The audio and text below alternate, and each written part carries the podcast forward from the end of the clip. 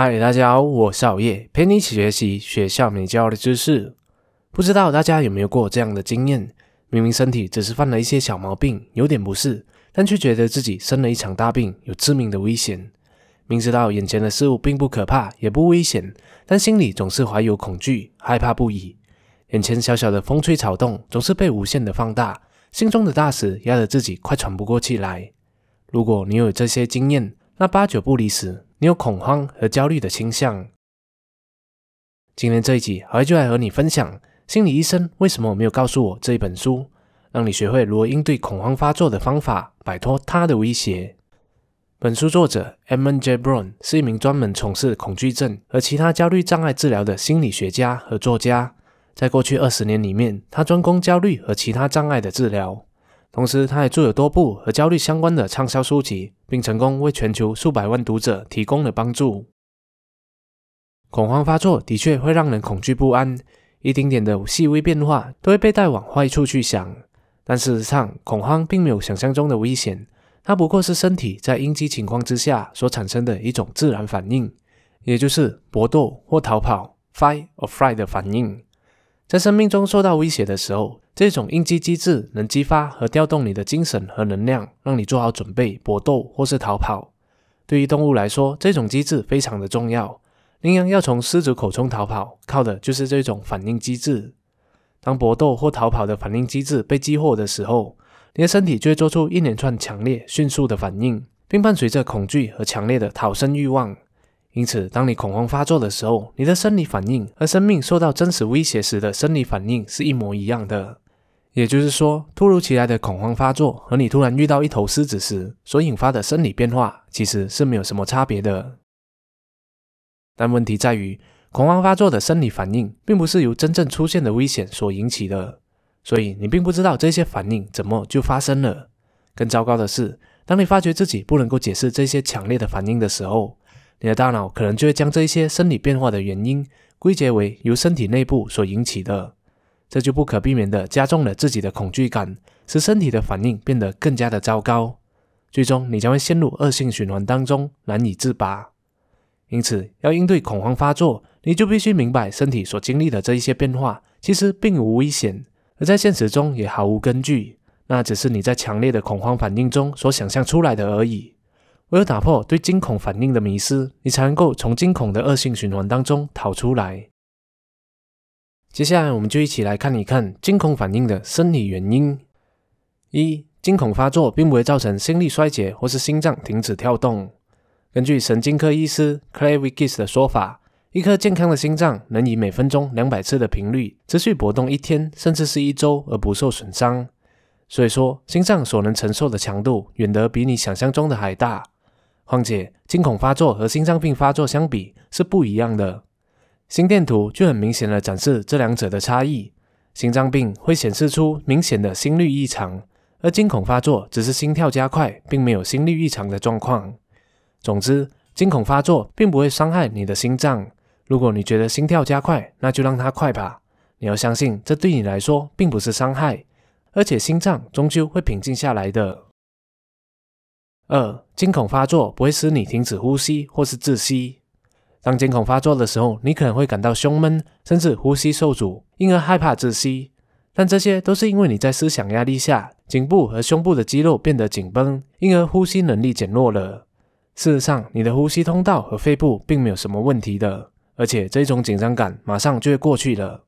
虽然惊恐中的窒息和压迫会让人感到难受，但这并没有致命的危险。三、惊恐发作并不会使你晕厥。在惊恐发作之初，大多数的人都会有种头昏眼花的感觉，害怕自己随时都会晕厥。但事实上，这是因为你的呼吸加快，使大脑有点供血不足而已。这并没有什么可怕的，因为实际上你的心脏比平时跳得更有力，血液循环也更加快，所以你是不太可能晕厥的。只要想象气息从腹部到鼻腔缓慢而有规律的流动，这些症状就会消失了。不要和晕厥的感觉较劲，就让它顺其自然的消失吧。四，在惊恐发作中感到脚软，这并不会使你真的走不到路或是跌倒。惊恐发作时，激增的肾上腺素会使腿部血管膨胀，造成血液基于腿部肌肉，使人产生腿软的感觉，害怕自己走不了路。但这只是感觉，你的腿还是和平时一样强健。只要心平气和，那些颤抖和虚弱的感觉终会自行消失，你仍然能走到任何你想去的地方。五、惊恐发作并不会使你失控。身体在惊恐中的强烈反应，很容易让人感觉自己失去了对身体的控制。但完全失去对身体的控制，究竟意味着什么呢？彻底瘫痪，还是狂乱的手无足蹈？事实上，那些认为自己会彻底失控的想法，只是想法而已。在惊恐中，搏斗和逃跑的反应调配了你的身体行动。你只是想要战斗或是逃跑，并不会失去对身体的控制。应对惊恐反应的第一步，就是要认识这些伴随着强烈的惊恐感而来的身体反应。在惊恐中所经历的生理反应是很自然的，并且具有自卫作用，但事实上并无危险存在。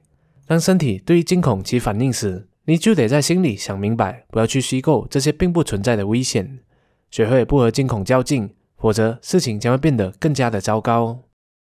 为了直面惊恐，摆脱它的威胁，作者引用了 Claire w i g i s 的著作。对焦虑症的忠告和帮助，以及在焦虑中享受平静，这两本书里面应对惊恐的四部曲。一、正视不是症状，不要逃避。在面对惊恐的时候，不要屈服或是尝试逃避，那其实相等于告诉自己没有能力去应对，这反而会让你产生更多的恐慌。因此，你应该用这样的态度来应对。哦，这种感觉又来了，不过我的身体还是能够承受这样的反应的。就像我以前曾经克服过一样，这一次也会成功的。二，坦然的接受正在发生的生理变化，不要和它较劲。在身体出现了心悸、胸闷、手足出汗等惊恐症状的时候，你应该让它们顺其自然的发生和消失，不要试图较劲，那只会让你变得更加的紧张。不管这些生理变化让你多么的不舒服，你都不要惊慌焦虑，只需要平静的关注这一些变化。这样一来，你反而会很迅速和轻松的度过惊恐。三，顺其自然，而不是强行用自己的方法。当身体出现惊恐状况的时候，有些人会就这些生理反应对自己说话，比如“我不能控制这些了，我要赶紧离开这个地方”，或者“要是别人看到我这一个样子，该怎么办呀？”这些反应其实都只是自己吓自己。你应该和身体的状况和平相处。而不是惊惶不安的和他故意较劲。你可以告诉你自己，那是安全的。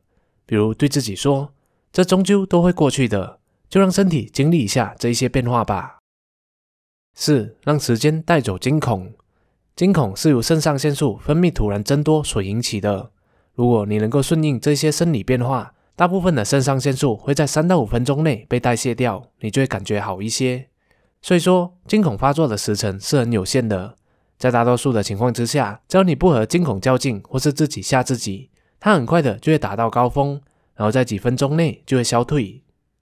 在面对惊恐的时候，最重要的是要养成一种态度，接受惊恐症状，学会顺其自然，而不是与之抗衡。有了对惊恐反应的认知，以及让身体顺其自然的态度，我相信你一定能够迅速的从惊恐的恶性循环当中逃出来，摆脱日常的恐惧。好了，就是今天还会和大家分享的这一本书《心理医生为什么没有告诉我》，里面有关于如何应对惊恐发作的方法。我们来回顾一下，惊恐发作的原因是基于搏斗和逃跑的反应机制。当你惊恐发作的时候，你的身体就会做出一连串强烈、迅速的反应，并伴随着恐慌和强烈的逃生欲望，就像是生命受到了真实的威胁一样。虽然感觉自己深陷危险，但身体所经历的这一些变化其实并没有危害的，在现实生活当中也毫无根据，那只是你在强烈的惊恐反应中所想象出来的而已。为了从惊恐的恶性循环当中逃出来，你就要打破对惊恐反应的迷思，其中包括了：一、惊恐发作并不会造成心力衰竭或是心脏停止跳动；二、惊恐发作并不会使你停止呼吸或是窒息；三。惊恐发作并不会使你晕厥。四，在惊恐发作中觉得脚软，并不会使你真的走不到路或是跌倒。五，惊恐发作并不会使你失控。认识了惊恐的无危险性，你就能够很好的应对惊恐。接下来，我们就要学会以顺其自然的态度去看待惊恐。应对惊恐的四部曲可分为：一、正视不适应症状，不要逃避。二、坦然的接受正在发生的生理变化，不要和它较劲。三、顺其自然，而不是强行的用自己的方法。四、就让时间带走恐慌吧。最后，还是想要问问大家的是，在面对惊恐的情况之下，你会有什么样的身体反应呢？你有什么特别的应对方法想分享给大家的？欢迎大家写下你的答案，让我们一起互相讨论学习。谢谢大家观赏，希望今天的影片对你有所启发。如果你喜欢好业的影片的话，就请你订阅好业的频道，点赞和分享，启发更多的人。那如果不小心点到小铃铛的话，就更好了，这样好业就可以争取在每逢周三晚上七点半的时候躺在你面前的机会了。